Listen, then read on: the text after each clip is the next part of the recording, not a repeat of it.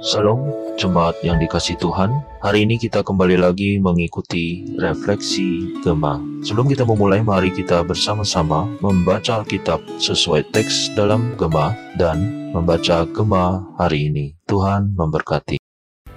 Puji syukur kepada Tuhan kita boleh kembali bertemu untuk merenungkan firman Tuhan. Mari sebelum kita memulai, kita berdoa memohon pertolongan Tuhan. Kami bersyukur untuk kebaikan Tuhan. Kau senantiasa memberikan kami yang terbaik, hari yang baik, dan juga pemeliharaan Tuhan. Dan itu semua adalah yang terbaik.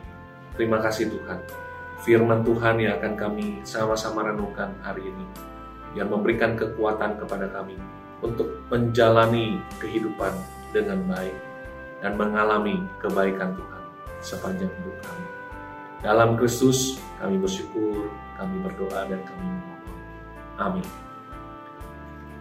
Saudara sekalian, bahasan firman Tuhan hari ini terambil dari satu Tawarikh pasal yang ke-18. Saya akan membacakan ayat yang pertama dan kedua, setelah itu 6b, 13b, dan juga 14 sampai dengan 17. Demikian firman Tuhan. Sesudah itu Daud memukul kalah orang Filistin dan menundukkan mereka Lalu ia merebut Gad dan segala anak kotanya dari tangan orang Filistin. Dan Daud memukul kalah orang Moab, sehingga orang Moab takluk kepadanya dan harus mempersembahkan upeti. 6b, Tuhan memberi kemenangan kepada Daud ke mana pun ia pergi berperang. 13b, Tuhan memberi kemenangan kepada Daud ke mana pun ia pergi berperang. 14, Demikianlah Daud telah memerintah atas seluruh Israel dan menegakkan keadilan dan kebenaran bagi seluruh bangsanya. Yoab anak Seruya menjadi panglima. Yosafat bin Ahilud menjadi bendahara. Sadok bin Ahitub dan Ahimelek bin Abiatar menjadi imam. Sausa menjadi panitera. Benaya bin Yoyada menjadi panglima orang Kreti dan orang Pleti. Dan anak-anak Daud adalah orang-orang utama yang diperbantukan kepada raja. So sekalian, klub Barcelona dalam satu setengah dekade terakhir ini adalah klub yang banyak meraup kemenangan, banyak meraup piala. Dan itu semua dikarenakan ada kontribusi dari pemain-pemainnya. Dan salah satu pemain yang paling menonjol adalah Lionel Messi. Hanya sayang, 6 bulan kurang lebih yang lalu, Lionel Messi kemudian pindah ke klub di Paris, Prancis. Dan setelah itu kemenangan menjauh dari klub Barcelona. Messi yang sering kali diidentikan dengan julukan The Messiah atau seorang yang diurapi, seorang yang sering kali menjadi juru selamat klub, ternyata sudah tidak bisa memberikan kemenangan kepada Barcelona. Sekarang untuk apa saya mengulas ini? Saya ingin mengajak kita untuk melihat Barcelona yang dulu banyak mendapatkan kemenangan karena peran Messi, tetapi selepas Messi tidak ada, ternyata Barcelona tidak seperkasa dahulu. Tetapi ini berbeda, so sekalian dengan apa yang dialami oleh Daud. Daud mengalami kemenangan demi kemenangan. Israel mengalami kemenangan-kemenangan di dalam pimpinan Raja Daud dikarenakan Allah. Daud bisa mengalahkan Filistin, menguasai daerahnya, bisa menguasai Moab, sehingga Raja Moab harus memberikan upeti, mengalahkan Amon, mengalahkan Edom, mengalahkan banyak sekali bangsa-bangsa di sekitarnya. Dan itu semua karena Allah. Ini ditegaskan dua kali di ayat 6b dan 13b. Ketika satu pernyataan diulang, berarti pernyataan ini adalah pernyataan yang penting di dalam firman Tuhan. Dan pernyataan itu menegaskan bahwa Tuhanlah yang memberi kemenangan kepada Daud ke mana pun ia pergi berperang. Jadi bukan karena peran Daud sebagai seorang raja, bukan karena Daud memiliki panglima-panglima yang hebat, bukan karena Daud memiliki tentara-tentara yang luar biasa, tetapi karena Tuhanlah yang memberikan kemenangan itu ke mana pun ia pergi. Jadi peran Tuhanlah yang terpenting di sini.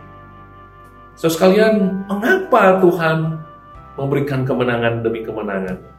beberapa komentator mengatakan itu untuk membantu agar Daud boleh mendirikan, membangun satu kondisi yang aman dengan kerajaan yang kokoh menjadi modal bagi pembangunan bait Allah di kemudian hari oleh anaknya Salomo dan juga menciptakan kedamaian sehingga raja-raja, kerajaan-kerajaan di sekitarnya tidak mengganggu proses pembangunan bait. Dan memang rencana Tuhan luar biasa.